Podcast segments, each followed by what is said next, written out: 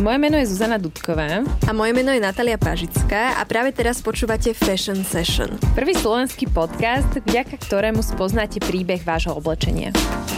Spolu s nami odhalte kde, ako a kto naše a vaše oblečenie vyrába. S Fashion Session sa môžeš rozhodnúť, či chceš byť súčasťou problému alebo súčasťou riešenia. Tak poďme na to. Ahojte! Čaute! Kamoši, dnes budeme rozobrať veľmi, ale že veľmi zaujímavú tému. Viem, že to hovorím takmer v každom podcaste. Ale táto je naozaj zaujímavá. Lebo asi ste si všimli, že väčšinou sa v rámci tém o odevnom priemysle rieši hlavne to, ako sa to oblečenie vyrába a teda dopady tej výroby. Môžeme uviesť príklad, že je to napríklad pestovanie bavlny, potom kde sa to oblečenie šije, v akých podmienkach, potom náš konzum a to samozrejme všetko okolo toho, ako veľmi je to na hlavu postavené, koľko toho konzumujeme. No a potom sa ešte sem tam zamyslíme nad tým, keď sa chceme toho oblečenia následne zbaviť, že kde to oblečenie patrí, kam ho máme hodiť, keď ho už asi teda nepotrebujeme. No ale tamto pre väčšinu z nás končí.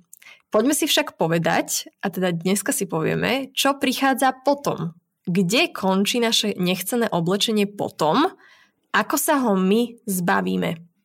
Ako už iste všetci dobre vieme, tak e, náš odpad niekde končí a neexistuje žiadne také magické miesto plné jednorožcov, kde by sa ten odpad záhadne zmenil na rúžovú cukrovú vatu alebo dokonca by zmizol. Niekde to naše oblečenie v tomto prípade končí. A fakt je taký, že my naozaj svoje oblečenie nosíme minimálne. Tie štatistiky ukazujú, že nosíme asi 20% svojho šatníka.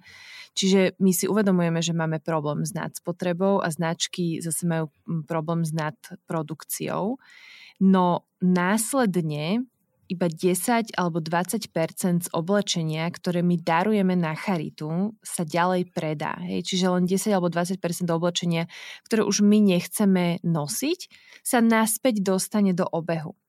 A zvyšok cestuje do krajín globálneho juhu. Presne, ako hovoríš Zuzi, od cukrovej vaty a jednorožcov to má veľmi, ale že veľmi namile ďaleko.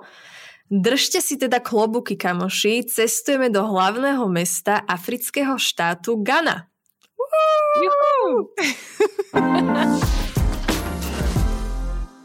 Dorazili sme. Sme v meste Accra, čo je teda hlavným mestom štátu Ghana. Práve Accra je domovom niečoho impozantného, čo sa nazýva Cantamento. A je to Cantamento Market, čiže trh.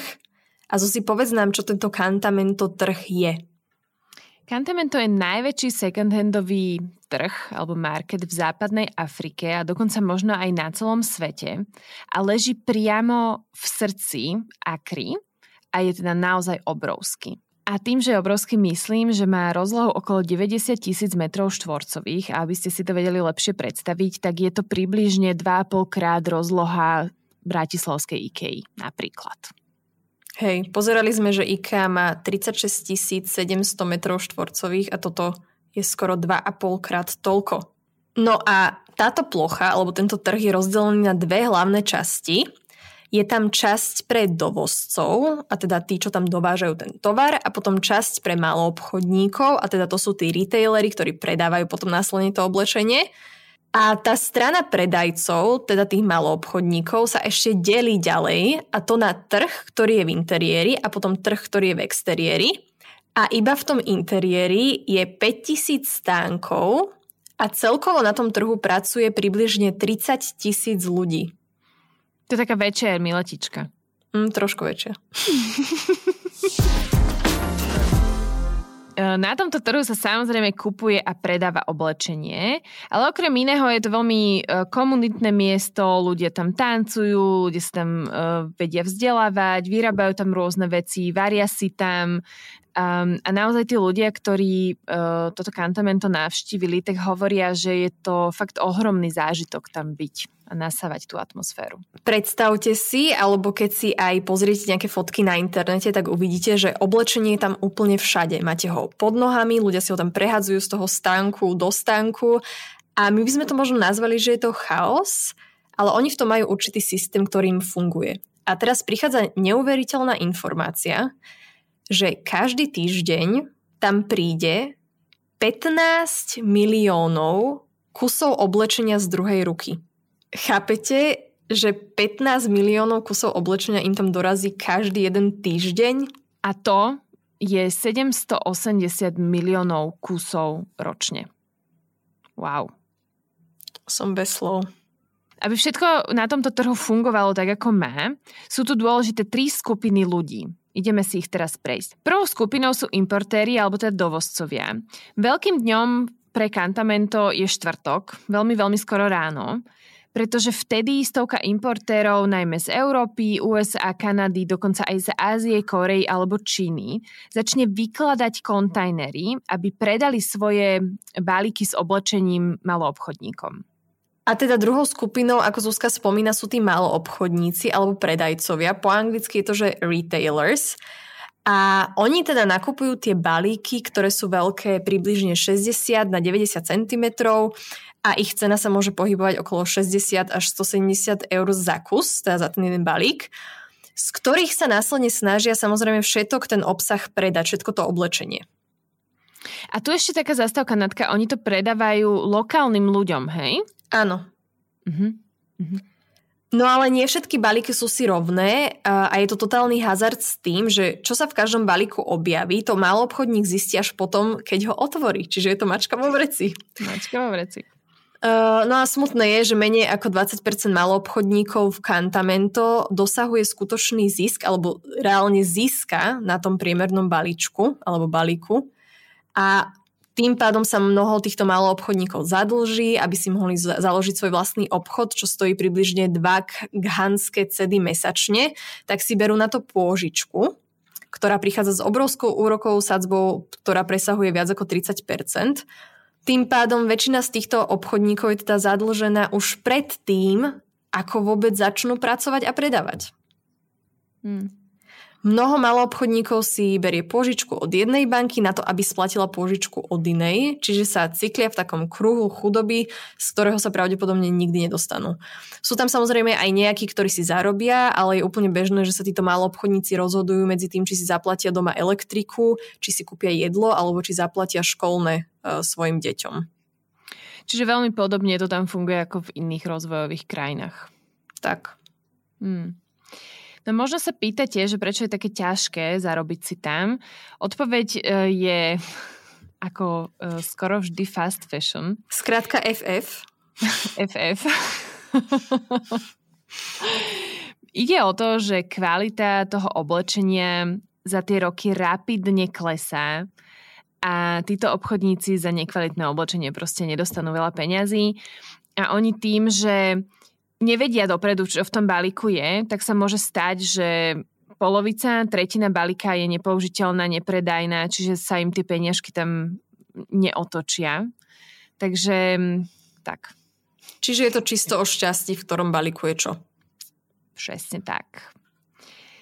Uh, ideme rovno na tretiu skupinu, ktorá je dôležitá v, na trhu kantamentom. A to sú ženy, ktoré slúžia na prepojenie dovozcov a maloobchodníkov.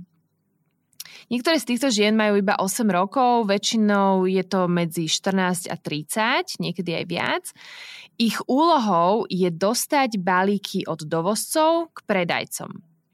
To, ako to robia, je, že častokrát pešo absolvujú dlhé cesty od týchto dovozcov k predajcom, kľudne je to niekedy kilometr až pol, dostávajú za to mizerný plát, niekedy je to medzi 30 centami až dolárom za jednu cestu a potom sa unavené vracajú naspäť. A častokrát počas týchto ciest sa im stávajú nehody, niekedy sú aj smrteľné, môžu si napríklad zlomiť chrbát alebo nohu, alebo niektoré z týchto žien um, majú malé deti, ktoré nemajú vlastne kam dať a niekedy sa stane, že um, ten balík nešťastnou náhodou spádne na to dieťa a to dieťa zomrie. Čiže uh, nemajú to ľahké, tieto ženy. Rada by som vám priblížila neziskovú organizáciu OR Foundation, z ktorej sme teda čerpali aj veľa uh, informácií do tejto epizódy. Ona sa vlastne snaží týmto ženám pomáhať, motivuje ich, aby si našli nejakú inú prácu, vytvárajú komunitu a robia proste skvelé veci. A keď som s nimi počúvala podcast, tak uh, s obecenstvom alebo teda s ľuďmi veľmi zaujímavú in- informáciu. Oni si zavolali odborníka do tejto neziskovky priamo teda v Gane, aby skontroloval stav chrbtic dievčat, ktoré prenášajú tieto balíky. Zobrali si náhodne prvých 5 dievčat, ktorým urobili rentgen a z prvých 5 už bola hneď jedna 18-ročná žena, ktorá mala tak zničenú chrbticu, že jej doktor povedal, že ešte týždeň bude robiť túto prácu a buď zomrie, alebo bude trpieť bolestiami až do konca života. To je hrozné. Je to hrozné a tieto ženy nemajú žiadnu unikovú cestu, pretože sú v blúdnom kruhu chudoby a nedajú, ne, nevedia, ako sa z neho majú vymaniť. Ďalšou takou celkom zaujímavou informáciou je, že v Ghane sa second hand v preklade nazýva oblečenie mŕtvych belochov. V roku 1960 si ľudia v Ghane mysleli, že toto oblečenie skrátka musí pochádzať od mŕtvych ľudí, pretože bolo veľmi pekné a vyzeralo veľmi pekne to oblečenie a nebolo veľmi obnosené. A oni si tak potom zamýšľali, veď Prečo by sa inak e, normálny človek vzdal tak pekného oblečenia, že pravdepodobne asi musel zomrieť? Mm. To je mhm. zaujímavá myšlienka však. Úplne. To by nám nenapadlo, že niekto si to môže takto preložiť. A tu je podľa mňa veľmi krásne vidieť, že mať prebytok a žiť v prebytku je niečo, čo my sme sa naučili.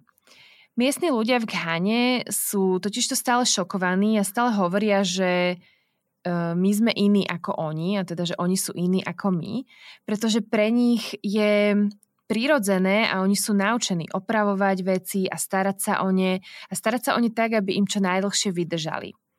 A preto im bol tento koncept kupovania si neustále nového a nového oblečenia úplne cudzí, pretože pre nich to oblečenie bolo dedičstvom, ktoré sa dedilo z generácie na generáciu a hovoria vlastne o tom, že najväčšie zlo je v tom, že my sme si to oblečenie prestali vážiť. A podľa mňa my ani nemusíme úplne ísť do Ghany, ale toto vedeli aj naše bábky a naši, naši predkovia, že to len my sme zabudli na to, že šetriť si na oblečenie a starať si o oblečenie je úplne, starať sa o oblečenie je úplne normálna vec.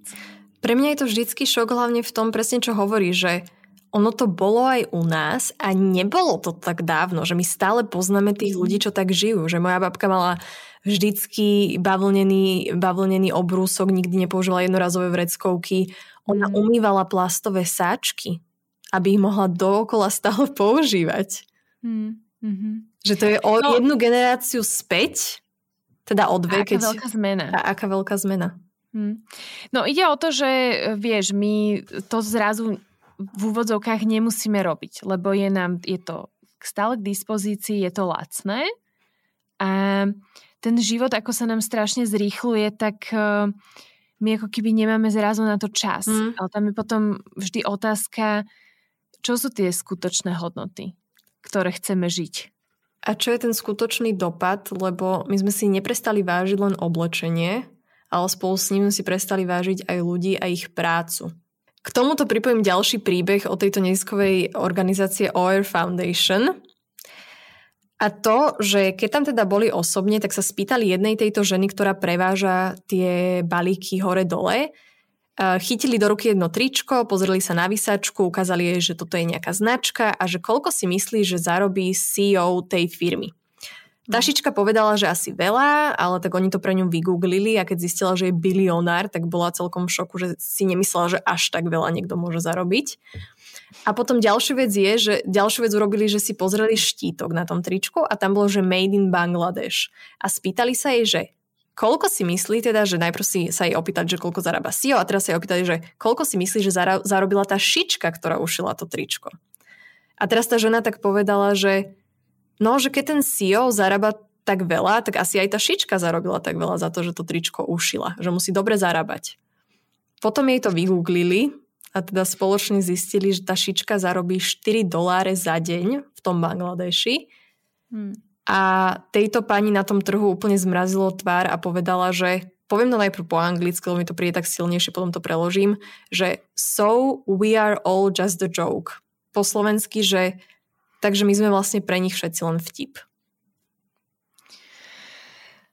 No, vytvorili sme kultúru na jedno použitie, pretože sme uh, urobili ľudí na jedno použitie a vytvorili sme umelo lacné ceny oblečenia kvôli tomu, že sa niekomu kedysi v minulosti nechcelo začať platiť uh, životnú mzdu.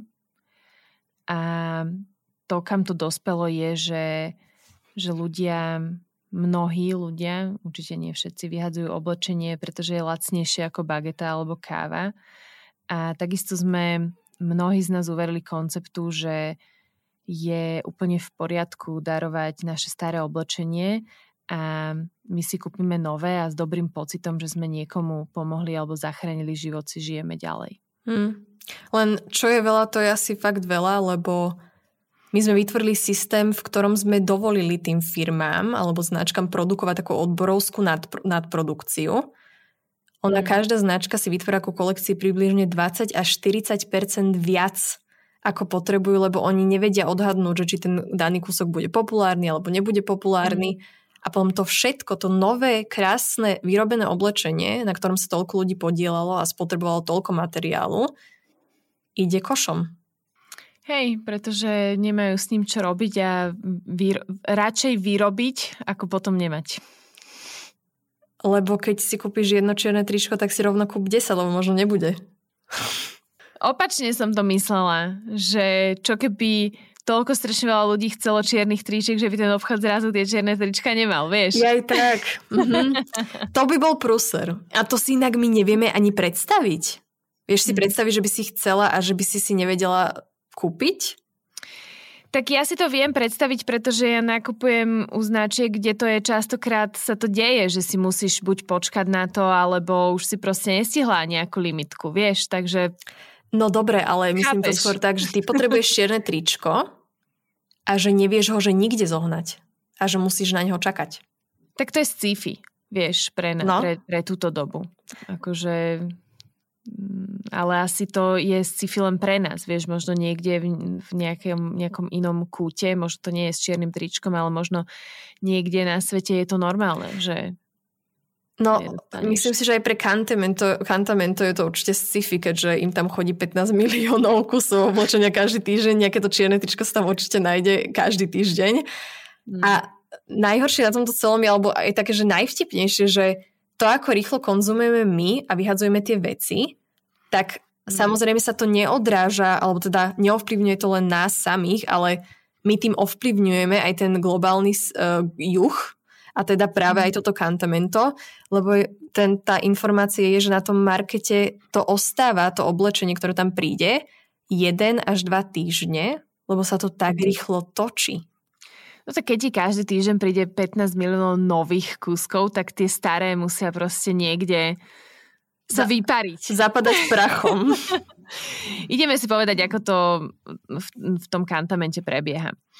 Um, ehm, 4 milióny kusov vecí e, opustia kantamento hneď kvôli tomu, že sú nekvalitné. Hej, čiže 4 mm, milióny to je asi mm, jedna tretina Ehm, menej ako jedna tretina, ehm, sú veci, ktoré sú hneď nekvalitné, nedajú sa predať. Ak vychádzame teda z toho, že tam príde týždenne 15 miliónov kusov, zostáva nám 11, hej, lebo 4 milióny už odišli. Z týchto 11 miliónov 40% opúšťa kantamento, pretože sa nepredá. Ale nie z dôvodu, že by boli nekvalitné, to sú úplne, že stále nositeľné veci, ale tým, že je toho oblečenia tak strašne veľa, tak veľmi veľa, mm. nie je možné ho predať. Ešte by som povedala, že to nie je o tej kvalite, skôr, že ono nie je poškodené, že to oblečenie vyzerá tak, že nerozumieš, prečo sa ocitlo tam, lebo je stále použiteľné. Presne. A tu je tá otázka, že, že prečo by ho mali chcieť nosiť oni, keď ho nechceme nosiť my? No. Čo nám dáva to právo si myslieť, že mm, toto tričko už ja nebudem nosiť a niekto iný ho, ho využije a bude mi za to ešte aj vďačný, že som mu ho dala? Akože poviem to asi na rovinu tak nepekne, že my si fakt myslím, že tí ľudia sú menej. Lebo že pre nás to už nie je dosť dobré, ale že mm. pre nich tam tých chudobných tých Afričanov veľakrát tak povieme, tak pre nich to je asi fajn. Že často si myslíme, že naše staré zaprdené pomerťaky nikto chce a že sa zblázni od radosti, že sme im ich dali. Že ja ti neviem, Bobe, lebo my sme, dokonca keď ja som bola malá, tak sme často nosili oblečenie do uh, detských domovov. Hmm. A raz sa nám s maminou stalo, že sme tam nabehli s igelitkami a oni nás otočili na pete a povedali nám, že oni nepotrebujú viac oblečenia, že tam je, tam, tam je toho oblečenia dosť, dokonca aj hračiek tam bolo dosť, čiže to hmm. nie je len s oblečením. A presne to prichádza opäť k tej e, pôvodnej myšlienke, že prečo by tí ľudia z detského domova mali chcieť nosiť naše staré, vypraté, zašpinené veci. Nechcú ich nosiť. Nechcú. Nechcú ich nosiť. Poviem, ten človek je rád, že je rád, ešte to, že je z detského domova, že je to pre neho nejaká nevýhoda aj v spoločnosti. Mm. A ešte keď príde v starom oblečení škaredom, vypratom, neviem akom zničenom, však to je úplne, že odkiaľ, prečo máme toto v sebe, že máme pocit, že robíme hrdinský čin za to, že dávame oblečenie na charitu? Tak možno si tým uh, my v sebe nejakým spôsobom uh, chceme vyrovnať karmu, vieš? Mm. Že častokrát uh, to je o mojom dobrom pocite, že pomôžem, ale vlastne nezamyslím sa nad tým, že či naozaj pomôžem. Vie, vieš. Radšej si adoptujte štenia z útulku, ak sa o ňo viete postarať. No teda, keď hovoríme o tom, že Cantamento celkovo opustí 40% vecí, ideme sa pozrieť na to, že kam tie veci potom odchádzajú z toho trhu, hej?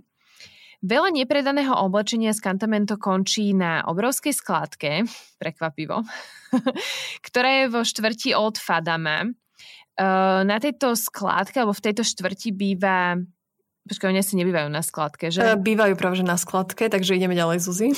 Dobre, OK. Býva tam uh, asi 80 tisíc ľudí, ktorí žijú na kopách vyhodeného oblečenia. A uh, týchto ľudí stále vlastne presúvajú, pretože uh, je tam stále nový prístup, prísun oblečenia. No a dokonca nedávno sa stalo opäť zdroj táto nezisková organizácia Over Foundation, že buldozer ich domy normálne zrovnal so zemou. A si predstavte tú situáciu, že vy v tom dome máte občiansky, peniaze, telefón a že vy zrazu ste na ulici úplne bez ničoho. A samozrejme sa zvyšuje potom sexuálne násilie, rôzne choroby a tak ďalej. A samozrejme na tejto skládke, kde tí ľudia naozaj žijú na nej, uh, tak tam nie je iba textil, ale 60% je práve textil a oblečenie. A je tam toho dokonca toľko, že oni to už nemajú kam dávať, tak to pália.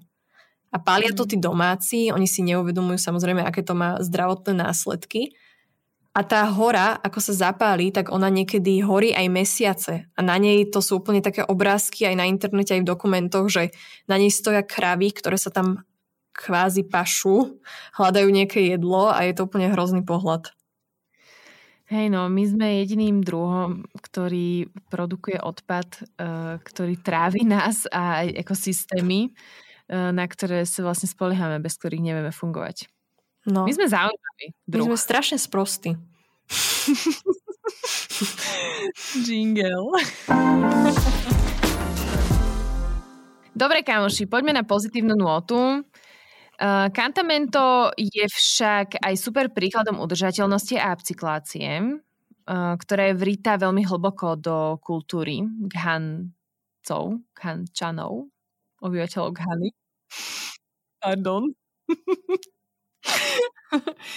Pre nich je úplne prirodzené niečo opraviť, prešiť, vedia farbiť, vedia E, oblečenie potlačiť, vieš si tam v kantamente kúpiť gombiky, zipsy, rôzne iné komponenty, môžeš si tam dať veci ušiť na mieru.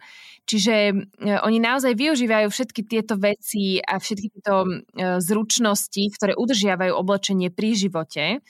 A to len my častokrát máme pocit, že sme objavili koleso, pritom oni tak už žijú dávno. Pre nich tá upcyklácia a udržateľnosť je niečo úplne základné. Pre nich je to normálne.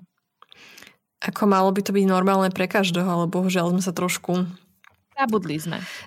Zabudli sme, ale veľké značky nezabúdajú a vždycky vyčmuchajú miesto, kde sa dá generovať uh, nejaký extra profit. Značky. Takže Natka práve teraz znova zmenila pozitívnu nôtu na negatívnu. Uh, tak ako... Vydržali sme jednu vetu. Počkaj, ale ako pre koho, vieš? Tie značky sa tešia. Go on! Len ľudia životné prostredie, nie? No a teda chcú sa priživiť aj na kantamento, prosím pekne, že toto ma úplne dostalo, táto informácia. Čiže ako to vidia fast fashion firmy, uh, je to tak, že vidia Cantamento ako príležitosť, odkiaľ môžu lacno čerpať zdroje. Zas to opäť promujú, že niekomu pomáhajú, pritom samozrejme jediné, čo ich zaujíma je profit a uh, zase tam je ten model, že bieli ľudia zarábajú a vlastne súčasne aj zachraňujú. Ono sa to po anglicky povie, že people of color, ale chcem tým, po slovensky sa to preloží, že farební ľudia ale nemyslím modrých ani fialových. Chápete, koho oni, ty myslíš? Oni vedia, myslíš. Dobre, myslíš. dobre. Čiže v jednoduchosti, aby som to zhrnula, že chcú prísť zobrať tieto zdroje oblečenia, najlepšie samozrejme zadarmo, vyrobiť nové hmm. oblečenie z toho, starého oblečenia a propagovať to, že odstranili niekde odpad, ale pritom by sme ale pritom by sme sa najprv mali pýtať, že prečo tam ten odpad hlavne primárne vznikol. Plus samozrejme málo obchodníci prídu o robotu, ale to je vedľajšie. To je druhá vec, ktorá nikoho teraz nezaujíma, Natka. Poď si, povedz nám niečo zaujímavé. Môže sa zdať, že pre prírodu alebo z hľadiska udržateľnosti je to vlastne dobré a toto je vlastne veľmi šlachetný záujem fast fashion reťazcov riešiť problém, ktorý sami spôsobili. Ale Otázka je, že prečo toto vôbec musíme riešiť. Ide o to, ako som už povedala, aj toto je ďalšia skvelá, alebo častokrát skvelá, nech nehádžeme všetkých do jedného vreca, častokrát skvelá príležitosť pre všetky tieto veľké značky, ako profitovať z problému, ktorý oni sami spôsobili. A častokrát im naozaj ide o to, aby našli čo najlacnejší zdroj, trebárs použitého oblečenia a potom by to mohli, e, ako sme už žiaľ zvyknutí, odpromovať, že oni pomáhajú chudobným. A zachraňujú svet od zbytočného odpadu. Wow. Áno, je to naozaj pravda. Niekedy môžeme mať uh, pocit, že uh, tá komunikácia značiek je taká, že um, to, prečo máme toľko veľa odpadu, je, lebo máme neefektívny e, spôsob recyklácie, respektíve nemáme žiaden spôsob recyklácie, žiaden systém recyklácie textilu. Áno, to je stále pravda, lebo my sme naozaj stále schopní zrecyklovať len 1% textilu a urobiť z neho opäť textil. Ale hlavným dôvodom, prečo sa toto deje, nie je to, že nemáme uh, efektívny spôsob recyklácie, ale skôr masová výroba lácnej mody. Hmm. A to, že e, my sme vďaka tým nízkym cenám k tomu oblečeniu strátili vzťah, naučili sme sa ho vyhadzovať, e, naučili sme sa k nemu správať ako k jednorázovému kelímku a pochopiteľne, že nás v tomto nastavení e, tie značky utvrdzujú, určite to robia podvedome a veľmi cieľene. Cieľene ale naozaj nám vmasírovávajú uh, aj reklamami, že my proste stále potrebujeme nové veci. Však v tom marketingu, to je jak obohratá platňa, tam non-stop sa propaguje to, že potrebuješ nové, nové, nové, s takým akože podprahovou informáciou, že to, čo máš, už nie je dobré. Takže ty potrebuješ to nové. No, e, mne sa teraz v poslednej dobe zdá, že už sa tá, ten tón komunikácie troška zmenil a teraz zase všade počuješ, že kúp si toto a zachrániš planetu. No, to je, to je nové. Vieš čo, mám aj nemám. Uh, je strašne veľa ešte klasických firiem, ktoré podľa mňa uh, že my veľmi neregistrujeme. Oni stále majú ten istý marketing a teda, že kúp si nové alebo že ešte tri za cenu dvoch, vieš a tak. Uh, záleží, že koho targetujú. Podľa mňa toto stále funguje na našich rodičov a teraz spôsob, aký funguje na nás je presne to, že, že môžu hrať na city s tým, že poďte zachrániť planetu alebo pomôžte tu a pomôžte tam. Že to zase funguje na tie mladšie generácie. Každopádne, prosím vás. Tým, že si niečo nové kúpite, nezachránite planetu. To už je nám snad všetkým jasné, nie? Áno, kúpou ničoho planetu nezachránime. A... Ani seba. Ani seba. Aj keď je veľmi dôležité povedať, že kúpa ako taká, že môže mať väčší a menší dopad. Alebo že horší a lepší dopad. Že toto ľudia, ktorí stoja proti kapitalizmu ako takému celému, čo nehovorím, že je ideálny systém, tak uh, veľakrát ako keby nechcú prijať, ale naozaj, keď si kúpíš, ja neviem, tričko z organickej bavlny, ktoré je certifikovaných zdrojov, vyrobené v certifikovanej fabrike a tak ďalej, môže mať stále menší dopad, alebo má menší dopad ako tričko, ktoré si kúpiš vo fast fashion obchode. Tak, to si zapamätajte, kamoši. Áno, Čiže všetko, čo robíme, má svoj dopad. My takisto vydychujeme oxid uhličitý. Čiže viete, no. A ja nevydychujem, Natka. Ty už nevydychuješ. Odteraz sme sa rozhodli so Zuzkou nevydychovať. Uvidíme, pokiaľ um, tento podcast ešte koľko minút bude trvať. Aby som stihla ešte dopovedať teda to podstatné, tak uh, mohli sme si všimnúť aj také rôzne modely, však to sme sa už veľakrát bavili, že že HM má vo svojich obchodoch tie košené, že kde hodíte svoje staré veci a to ide na recykláciu.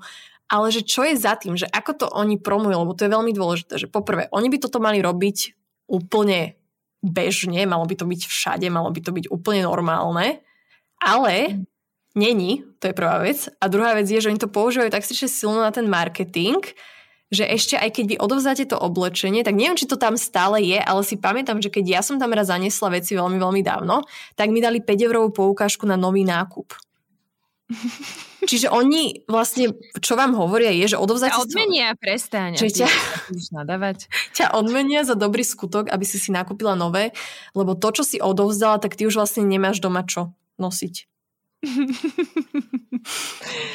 Dajme si jingle, uzavrime toto. jingle. Určite je to tak, že sú ľudia, sú ľudia aj na Slovensku, ktoré, ktorí využijú naše oblečenie, ale je vždy fajn to oblečenie pripraviť a smerovať presne pre ich požiadavky. Hej, to je presne ako keď Vagus v Bratislave zbiera oblečenie na zimu pre bezdomovcov, tak proste tí ľudia potrebujú funkčné oblečenie, funkčné teplé oblečenie, ktoré ich zachráni pred zimou, hej. Preto keď chcem pomáhať, tak sa pozerám na to, či reálne tá pomoc je potrebná, alebo si chcem len ja troška nazbierať dobre karma body. A určite by bolo fajn troška prehodnotiť tú myšlienku, že naše nechcené oblečenie vo veľkom, v globálnom niekomu pomáha. Naozaj e, častokrát sa stáva, že ľudia sa rozčulujú, že oni niečo odvzdajú na charitu a oni to potom predávajú. Mm. My už nemáme to oblečenie kam dávať. Mm-hmm. Už proste nemáme to oblečenie kam dávať. A to, čo v skutočnosti robíme a čo podľa mňa aj tento podcast uh, veľmi pekne počiarkol, je, že naozaj každý týždeň 15 miliónov kusov oblečenia končí niekde v Afrike na nejakom trhu, mm. Kde tí ľudia s ním musia ďalej dealovať a potom ho pália na nejakej skládke. S týmto sa inak stretávam často, že ľuďom vadí, že keď svoje oblečenie odovzdajú do tohto kontajnera textilného, že potom mm. následne sa ďalej predáva.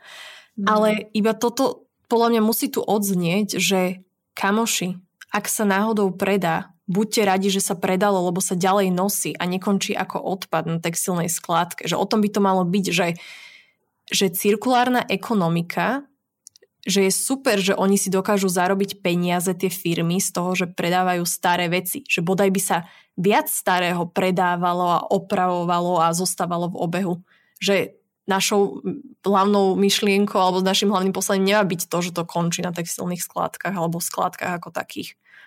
Čiže, ano. aby som to uzavrela, aj keď tá snaha niekomu pomôcť alebo tá myšlienka za tým môže byť dobrá, tak asi najdôležitejšie možno uznáme všetci, dúfam, že síce myšlienka dobrá, ale keď to spôsobuje na konci tohto celého cyklu toľko nešťastia, tak by sme sa z toho asi nemuseli tak tešiť a nemuseli v sebe živiť tú myšlienku, že však si nakúpim, lebo potom aj tak s tým niekomu pomôžem. Nie, nakupujeme toľko, koľko potrebujeme, nosme oblečenie to čo najdlhšie, snažme sa o neho pekne starať, ak sa niečo pokazí, skúsme to opraviť a buďme príčetní občania.